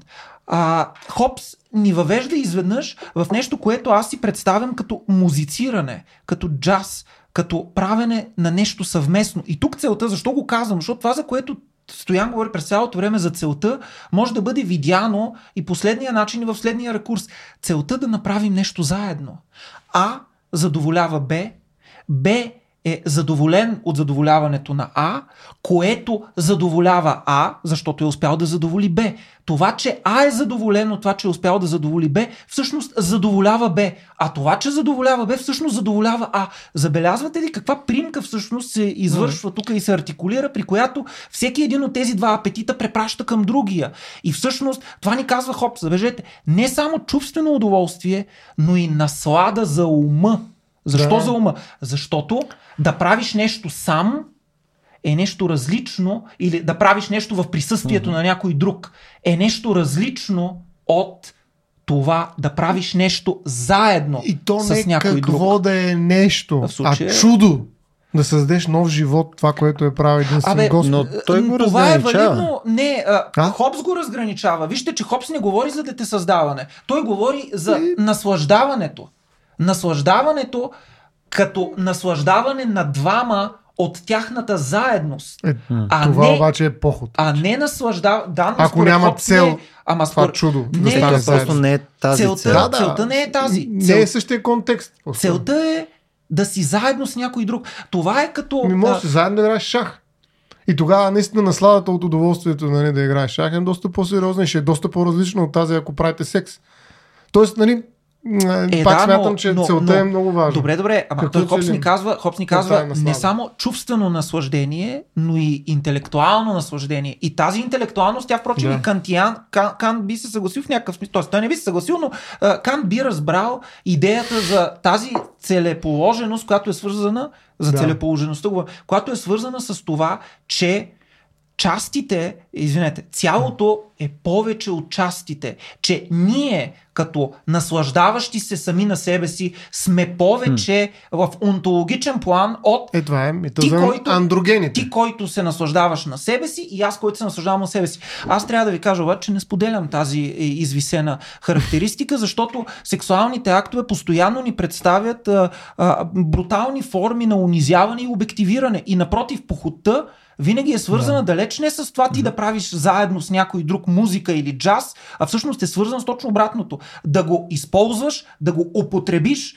и да го захвърлиш, Тоест- както прави Дон Жуан. Тоест, И Кант. Да инструментализираш. И това вече е твърде грешно според Кант. тоест факта, че има лоши примери в рамките на една дейност, правят цялата дейност нелегитимна. Не, правят нелегитимно мисленето на похота през тази рамка, която ни дава а, Хопс, поне за мен. Защото, м- пак казвам, похота а, гледа на другия а, именно в неговата взаимно заменяемост. И това е прекрачването на един закон, който е светостта на брачното ложе и така нататък и така нататък. Нали? Границите, които свързват хората, а не просто ги разделят. А, и похота какво прави? Какво прави похотливеца? Той сменя жени или мъже. Той си ляга всяка вечер с някоя друга. На него. Защо? Защото желанието го води там, то никога не е там, където той го търси. Няма значение психоаналитично да влизаме. Въпросът е, че той осъществява това нещо целенасочено и систематично. Но това по какъв начин противопоставя това, което каза преди малко, което цитира от Хопс. Защото Хопс- Той не може ли да го прави това нещо Ами с защото, това намерение? защото виж, при Хопс стои наистина постоянно едно препращане референциално на едния разбрах. към другия. Ма защо едното изключва другото? Ами, защото изглежда, че Хопс изобщо не мисли в хипотезата на това, че ти можеш да опредметиш и да инструментализираш другия, а похота нима бе, не то- прави това. То ти можеш. Ти можеш. Въпросът е, че в този пример, ето, той всяка вечер съответно спи Много с ти друга. хареса, много ти хареса Хопс. По какъв начин това противоположи Няма да конкретно на тая? Мисъл, намерението може да ти е легитимно, без съответно да е с цел употребяване и така нататък. Може да ти е по същия начин, Тоест по да който го, описва. разбираш, да го разбираш за себе си. Всяки един случай за себе си. Всеки един казус е за себе си. Удоволствие за себе си. Като джем сешън. То Нали? принцип- Тая вечер е един, друг. То принципно друг, така. винаги е за себе си, защото всеки един човек си е индивид. Да, но в, а, така е, но в хипотезата на връзката или на нормираната връзка, това, което се нарича романтични М. взаимоотношения и така нататък, знаем, че там има история, нямаме отделни случаи. Нали? Там има връзки, които са здрави връзки, докато обратно, връзките, които похота предполага, те не са здрави, те са неустойчиви, защото там няма, те не могат да се, да се установят, защото тяхното установяване е свързано с нарушаване на някакви закони. Но то зависи устойчиво за какво. Нали, защото устойчиви на какво? На, на дъжд, на сняг, на суграшица. Нали, смисъл, то, Устойчиви във времето. Да, да, ма то Траещи във времето, запазващи е се, съхраняващи се целта. във времето. Защото на база на целта мога да кажеш дали нещо е устойчиво или не. Ако то няма заявката да е устойчиво след втория ден, нали, то тогава е устойчиво колкото е необходимо. Не, колкото е необходимо, трудно ми е да разбера какво е настоящето устойчиво. Колко трудно ми е, според мен ти не знаеш какво значи в случая, колкото е необходимо. Аз То така, това е някакъв- аз не знам. Той така подхожда към своите връзки. Е, Колкото е необходимо сега. Тук има един, една конкретна личност, която ако гледа този епизод, Тук ще май, говори че с трябва да тук май, че трябва да се, да се Аз реже. това така са Настъпва лопата. Тук малко. май ще трябва да се реже. Тук май. Колкото е необходимо. А, добре, айде да излезем малко от метафизиката и в оставащите 20 на минути, може би, все пак искам да кажа, искам да обсъдим, не просто да кажа, а, всъщност нещо социално и важно. Похота е най-слабия, най-изпосталелия от всички пороци. Аз я представям като някаква старица, която се влачи хърбава, измършавяла, с погрозняло лице, изконсумирана и която, за съжаление, остава гладна, защото времето, в което живеем, няма с какво да я нахрани. Тази поход, която е цъфтяла и блестяла в абсолютния си блясък и чар през времето на Шекспир, днес е сиротна и гладна. Защо? Защото, както много пъти е ставало дума, сексуалните отношения и сексуалността изобщо се намират в залеза си. И това е страшно и ужасяващо. Това е страшно и ужасяващо не просто защото един грях го няма вече, това също е много весело, но всъщност сексът изпосталява. А оттам изпосталява и похота. И оттам тези описания на Шекспир и не само на Шекспир ни звучат като сладки приказки. По простата причина, че аз съм извадил статистика и след малко ще я прочета. А, хората правят все по-малко секс и все по-малко секс и ние живеем в епохата на доброволния и на недоброволния целибат. Само за тази година хаштага Селибаси в TikTok е гледан 195 милиона пъти. Един милион е от мене. 90%, 90% през януари 23-та, мисля, че нещо такова, с 90% е а, скочило търсенето на думата целибат в Google. И ако ние а, сме свикнали да говорим за инсел културата, вече говорим и за волсел културата. За доброволния целибат. Хора, които доброволно се отказват от секса, защото смятат, че сексът е distraction. Защото смятат, че той ги отклонява от по-важни цели. Кои са по-важните То това цели? е като Dry January, малко такова. Пари? смисъл. слава, връзки с приятелства и така нататък. Това са цели, които са по-важни от секса. И забележете, ако Фуко анализира с такава вещина практиките на целомъдрието и ако ранното християнство въздига на пиедестал девството и изкуството на девствеността и на това да се запазиш целомъдрен, да излезеш от плътта, оставайки си в тялото, изглежда, че през 21 век ние намираме и сме изправени лице в лице с една аналогична практика на себе си. Една аналогична практика на субективиране, която разбира се обаче има точно противоположния смисъл. Хората се отказват от секса, хората искат да са девствени, за да могат да се съсредоточат, защото фокус, фокус е основната дума на нашето време. Те искат да се съсредоточат върху парите, върху спокойствието, върху уменията и кариерното си развитие. Е много ми е интересно как работи другото, защото аз лично не мога да си обясня, че някой наистина мисли, че това работи по този начин. Кое е това? Ами, не правейки секс, аз съответно ще съм по-концентриран върху другите си а, неща. трябва да ти кажа, че това е много. Аз се сещам, това е много дълбока Верно ли? практика. Ако отворим. Ако Но отворим е верно ли? Не, не, а, това е не практика, извинявай. Това е много дълбоко залегнало в културата ни убеждение. То може да не е вярно, обаче го има от античността. Ако отворим а, различни се, трактати по а, сексуално изкуство, свързани с далечния изток, Мгм. не, с, а, не с западната култура, с далечния изток, тип Кама Сутра, японски и китайски трактати по, в сексуални, свързани с сексуалното изкуство, ще видим, че там има трайното убеждение, че сексът изтощава. И че всъщност мъжката сила трябва да бъде пазена за други дела. Трябва да бъде пазена за военното изкуство, за а, дворцовия живот, за политиката. Трябва да бъде посвещавана на поезията. Ако ще това същото ще го видим при Бодлер през 19 век. Аз започнах с това, че Бодлер казва на едно прочуто място, че копулацията е лирика за масите. А, и той казва, Творецът не може да излезе никога от себе си, за да влезе в някой друг. Творецът, а, това е ироничното е, че Бодлер е известен с похотливостта си, нали? но той буквално се самобичува на всяка страница от своя дневник а, за това, че всъщност той не може да се удържи. Нали? Но, но тренда му идеологически, микроидеологията му е много стабилна. Сексът разфокусира. Със сигурност на моменти може да си представим, че, че секс се разфокусира, но едно от тия неснижаеми неща, където ако го няма, това разфокусира много повече. В Ами, смисъл, да, не, не може да твърдиме, че това е нещо, което ти отнема фокус, при положение, че това може да ти потроши Така. главата от липсата му. Любо. В смисъл, това е А, абсурдно за мен. Изследване на сексуалните нагласи и лайфстайл около 2010 година в а, Обединеното кралство ни казва, че Да, да, да. Нищо се раздвижва. 16... Много сексуално се стана между другото, изведнъж. Раздвижих се. Стояне, Сванах се. ще се раздвижиш а, по-късно, като си идеш На вкъщи. пирога. Като си На, идеш на вкъщи. колоната. Извън. Кажи, 16%, какво пише на листчето? 16, 16, из- написал съм го в случая наистина, защото не мога да го запомня.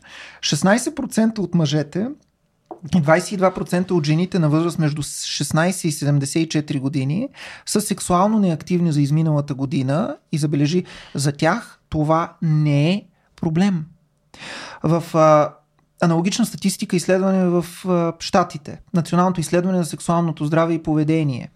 А, в периода 2009-2018 година 28%, от 28% а, при мъжете а, е, се е качило на 44%, а при жените от 49% на 74% мъже и жени, които а, са без никаква сексуална активност в късна юношеска възраст, т.е. 18-19, там някъде.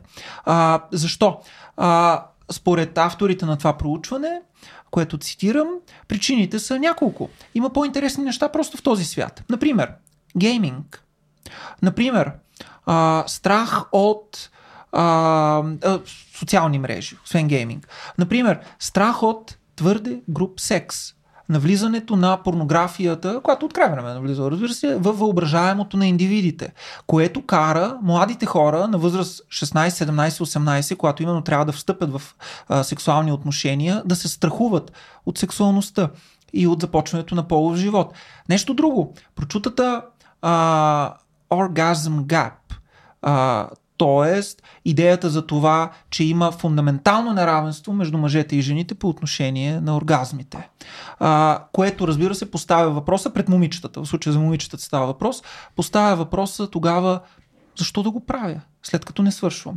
А, и има множество статистики, които наистина показват, че има огромно. И в порнофилмите е така. Е, това води до развитието на альтернативни порно жанрове, софт порно, женско порно в кавички, които да обръщат внимание на жената, включването на а, а, любовната игра в, а, в, в, в, в, в порнографските сцени и така нататък. Нали? Ако вземем един филм от а, хардкор, е, гонзо порното, от а, златните му години, 70-80 години, ще видим, че там почти никога не мога да става дума за някаква любовна игра. Напротив, ако сега си купите филм от а, а, дори когато е в някакъв хардкор а, оттенък, така се каже, или в такава жанрова структура, ако си купите филм, а, но те и аматьорските клипове вече се, а, това, това го зачитат, но ако си купиш порнофилм, ще видиш, че там задължително има, може да е много малко, може да е много малко, може да е една минутка, може да е половин минутка, но задължително винаги присъства по някакъв начин а, момента с любовната игра. Защо? Защото това е направено свързано с жената, женски оргазъм и така нататък, за да се избегне инструментализацията и прочие. Но ето, живеем в култура, в която огромна част от населението, за съжаление нямаме данни за България, а, доброволно се е отказало от секса и пак казвам, това за него не е проблем. И това е разликата между инсел и волсел, защото при инселите за тях е проблем, естествено. Те твърдят, че нали, mm всички вземат 80, 20% мъже вземат 80% от секса. И това е лошо и ужасно. И те развиват мизогинизъм и така нататък, стрелят, ходят, убиват и прочие и прочие. Но в случая не говорим за инсел културата. Говорим за култура на хора, които сами са се отказали от секса. И тогава за каква поход говорим? Това искам да ви попитам. За каква поход mm-hmm. говорим и да го поставя като въпрос наистина. За каква поход говорим във времето, в което ние живеем? А, разбира се, има поход по филмите и приключвам, да. говорих 100, 100 часа. Но защото темата е някакъв смисъл, виждате, че е интересна за мен. Е, аз съм запален значи, в нея. Значи, тема, безцветна. Това беше ами... старица, която се влачи. Защото много ми хареса, че е старица, не просто някакъв чичо, който се влачи, нали? защото естествено, нали? Смисъл, сега говорихме за курове, за, неща. за да, е, за, за, да уважа, за да уважа жените. Това беше ужасно, да. което казах. Брутално. Това беше ужасно, брутално, което казах, но казвам, разбира се, с солидна доза сол. Какъв беше въпрос? Въпросът е за каква поход можем да говорим, във времена, в които, пак казвам, сексуалното разпищоване е фиктивно. Да, ние го имаме в образите и в медиите, но те само подхранват желанието ни. Но на, на повърхността е това. В дълбочина обаче става друго. Самозадоволяваща се поход. Бих казал аз. Защото ние не го вкарахме това, но ето още един начин, по който да си похотлив, дори и да няма друг. Когато... Секс играчките, аз си... Да, да, или пък секс ръката. Може, защото трябва да са играчки. А, но това отново е секс Знаеш, защо трябва, извиня, защо, защо а, трябва да са играчки? Защото играчките струват пари. Между другото, аз, добре, аз съм цитирал, не, аз съм цитирал тази статистика в, в аз се помня още. 2019 година, примерно, а, пазарния дял на търговията с секс играчки, примерно 19 милиарда. Прогнозите са, че 2026 ще бъде 56 милиарда. Цитирам по памет, но мисля, че цитирам точно в случая. Ето за това, mm, да? защото в случая има значи, Това отново, принцип. вижте, в моят контекст, който аз показвам, е поход, защото е секс без легитимна цел.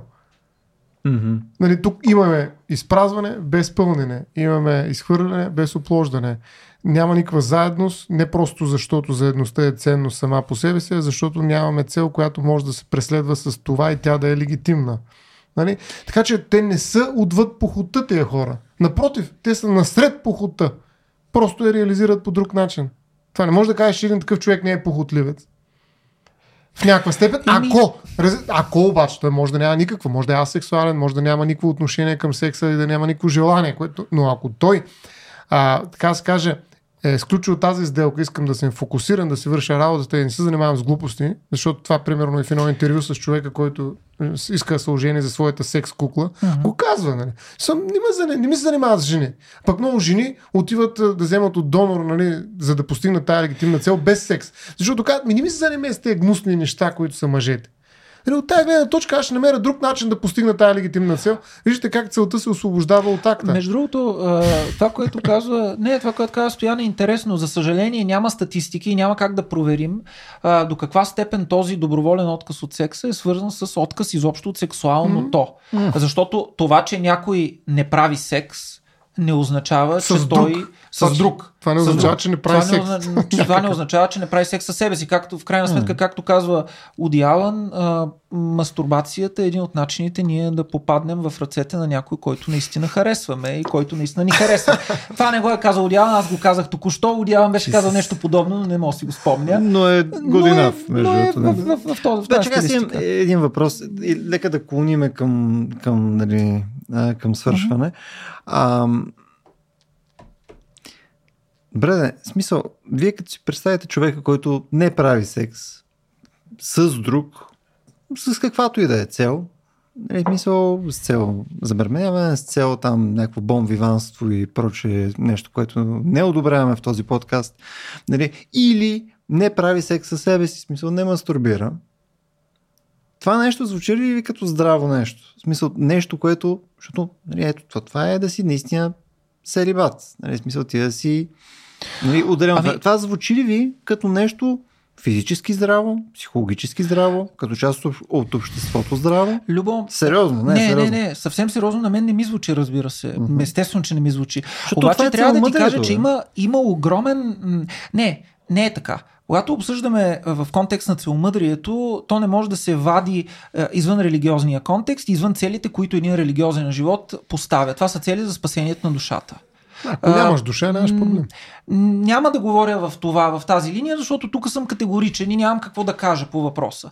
Но мога да кажа нещо свързано с това, че най-беглия Google Search ще ти покаже огромното изобилие на всевъзможни блогове, влогове, мнения, статии, а, включително от известни менеджери на компании, които правят определени състезания, как се нарича? No Nut November, примерно. А, мисля, че да. Свързано с... Да, да не, да не еякулираш а, и, мастур, и мастурбативно, и в сексуален акт за един месец. И те се надпреварват да описват как това подобрява тяхната продуктивност, умението им да се справят, решаването на въпроси, кариерното им израстване и постигането на целите, които те са ти поставили в работата. Има огромна митология, популярна, за това, че всъщност има смисъл дълбок в това ти да се въздържаш от сексуалното, защото то те отграничава от важното, същественото. А кое е важното и същественото? За съжаление, това са кинтите и славата. А, Звучи абсурдно. Звучи като... Това звучи пократително, не, Звучи не пократително. абсурдно. Звучи като пократително. Аз се очувам, че ти между другото не го знаеш това, Не. защото това, това е изключителен тренд. Нещо аз ноември няма как, нали, смисъл, заради. Това е А, изключителен тренд. не знам. Какъв ноември беше? А, No, no Nuts, No November. November. А, просто други А, трендове явно, мисля, че, мисля, явно че следят. така се, мисля, че така се нарича. Добре, бе, смисъл, а, как държиш това два сета карти? Смисъл, това, което сега каза, и горе целият разговор точно изглежда като два сета карти. Единият сет, където е, сега говорим тук за религиозното, за, нали, за целомъдрие и така нататък, и след това нали, мога да кажем, опа, всъщност това е някаква глупост, нали, това е нещо, това е някаква, някакъв мит, нали, очевидно хората не са здрави същества, психически, физически и така нататък, ако не взаимодействат с нещо такова. Нали? А, смисъл, просто, просто е щупено, просто е не. грозно. И, Това е лесно да го удържа. В смисъл, как го удържа. Питаш ме персонално за Да. себе си как го удържа. защото, ми, но- защото мисля, че целият разговор се обезпечава от този въпрос много, до голяма много, степен. Много лесно го. Аз от самото начало казах, че всъщност похота изтлява. Тя, тя е на граница с навиреенето. А, съгласен съм с абсолютно състоян, че а, отношенията, когато са водени от любов, аз даже ще говоря и за любов в случая, защото това е една стила и стихия, която, която е взаимна, тя няма нужда от по-нататъчни дефиниции, тя може да не се дефинира и през детесъздаване. А, Бягаш, бягаш от въпроса. Не, не, не, не бягам. Когато се, когато се легитимира от нещо такова, е абсолютно чисто от поход. Да. Къде виждаш противоречие тук? От една страна, жи- живота, който живеем, социалното и начинът, по който той е конструирано, ние за него зачекнахме сега да говорим. А от друга страна, как се свежда това, което аз през цялото време обяснявам с моята собствена позиция? Свежда се в полето на любовното, в полето на желанието. Просто се чупи при целомъдрието, което сложихме като противопоставяне съответно на похота. Ако целомъдрието е нещо, което е възвишеното Да, нещо, разбрахте. което ние приемаме, че към това, ако искаме нали, да сме най-добрата версия на себе си за пред Бога, нали, за пред себе си, нали, то някакси трябва да води към тези три неща. Ние сме по-здрави, да сме по-психически Ами- адекватни, да сме по-добра част от обществото. Любов, а, аз мисля, че още в самото начало го казахме и Стоян го каза. Стояне, убеди се, бе, подкрепи ме че не мога да се Убеди ако се, бе, мога убеди да се. Спаси го, бе, Аз- спаси го, бе, да спаси го. Цитирам, цитирам, ми цитирам, чакай, дай ми възможност. Какъв автор си? Да препратя към, да препратя към епизоди за авторството. подкамваш да говоря, не ми даваш възможност да говоря. Много интересно. Да, как, кой не ти дава възможност да говоря?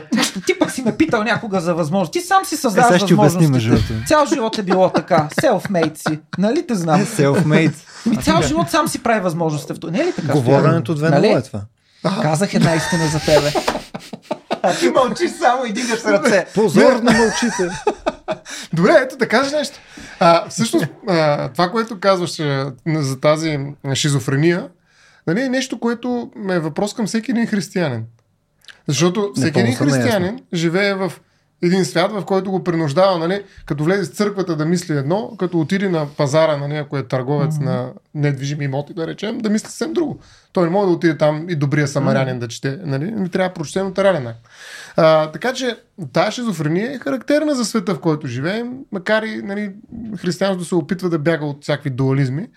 А, и все пак а, въпросът е как е възможно девствеността да бъде висш идеал и едновременно с това някакво Патология. заболяване. Да. Е въпросът вярваш ли в душата си? Вярваш ли в Бог? Това е въпрос. Нали, ако влезем в дискурса, в който Бог е истинен и това е нещо, което трябва да следваме волята му, тогава девствеността е нещо, което трябва. Не, не трябва. Не трябва. Девствеността е нещо, което не е задължение. Девствеността е така кажем, геро, героизъм. Нали, то не е нещо, от което трябва. Това и в око го Аз ще да го кажа. Да, Бог е антинаталист. Не. А, не, напротив, той Напротив. дава легитимна цел. Нали, това говорихме, че Той е когато... И тогава няма никакъв проблем, защото ако това ти е целта, нямаш проблем с това.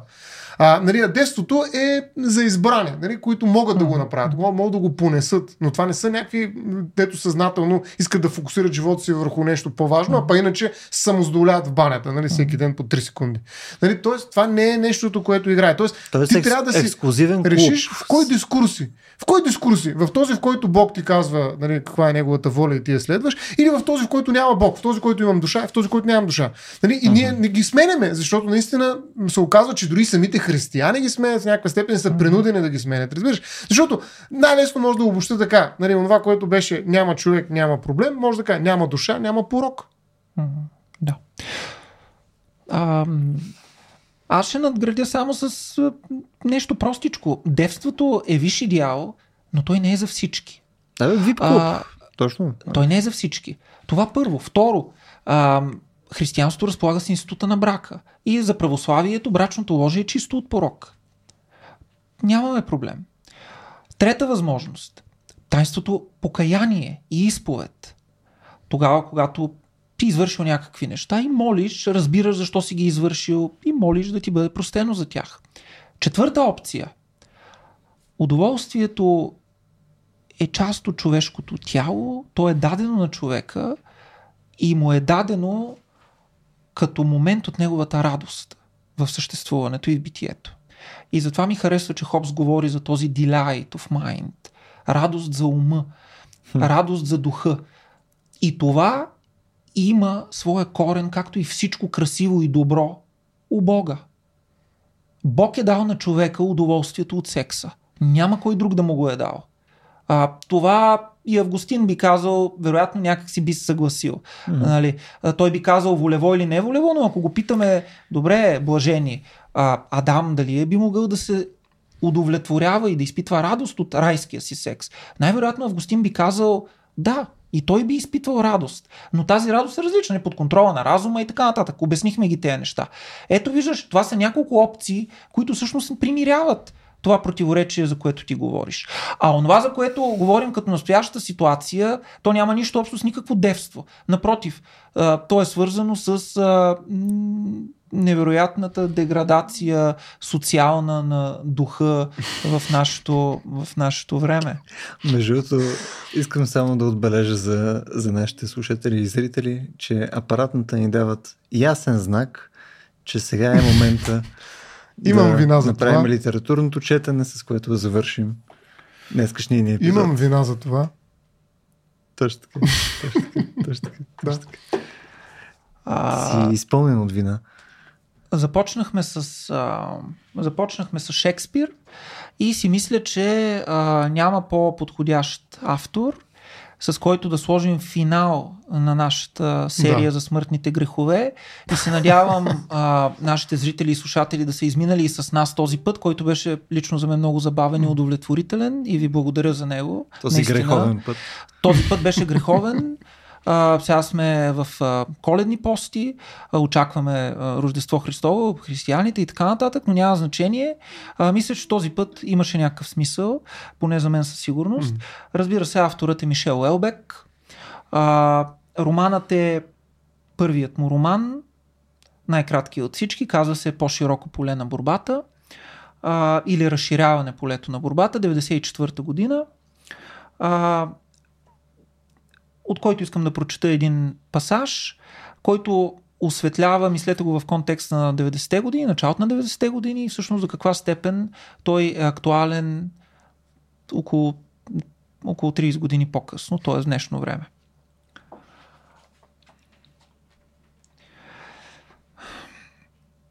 На другия ден на закуска дълго гледаше чашата си с Несквик, после почти замечтано въздъхна. Егати. На 28 съм и още съм девствен. Все пак се очудих. Тогава той ми обясни, че някаква остатъчна гордост му пречела да ходи по курви. Укорих, укорих го за това. Може би малко разпалено, защото още същата вечер, точно преди да отпътува за уикенда в Париж, той настоя да ми обясни отново своето виждане. Бяхме на паркинга на, департамент, на департаменталната дирекция по земеделието. Лампите излъчваха доста неприятна жълтеникава светлина. Въздухът беше студен и влажен. Тисран каза. Разбираш ли, направил съм си сметката. Мога да си позволя по една курва седмично. Събота вечер би било много добре. Може би най-накрая ще го направя. Но знам, че някои мъже могат да имат същото нещо без пари.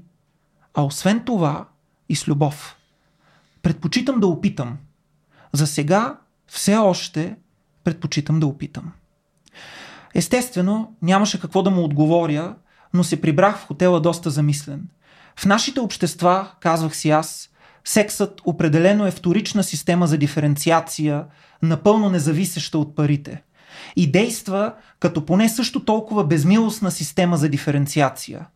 Впрочем, последиците от тези две системи са напълно еднакви. Подобно на неудържимия економически либерализъм и по сходни причини, сексуалният либерализъм води до абсолютно обедняване. Някои правят секс всеки ден, други 5-6 пъти през живота си или никога. Някои се любят с десетки жени, други с нито една. Това се нарича пазарен принцип.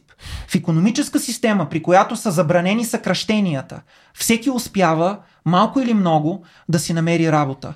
В сексуална система, при която е забранено прелюбодейството, всеки успява малко или много да си намери креватно другарче.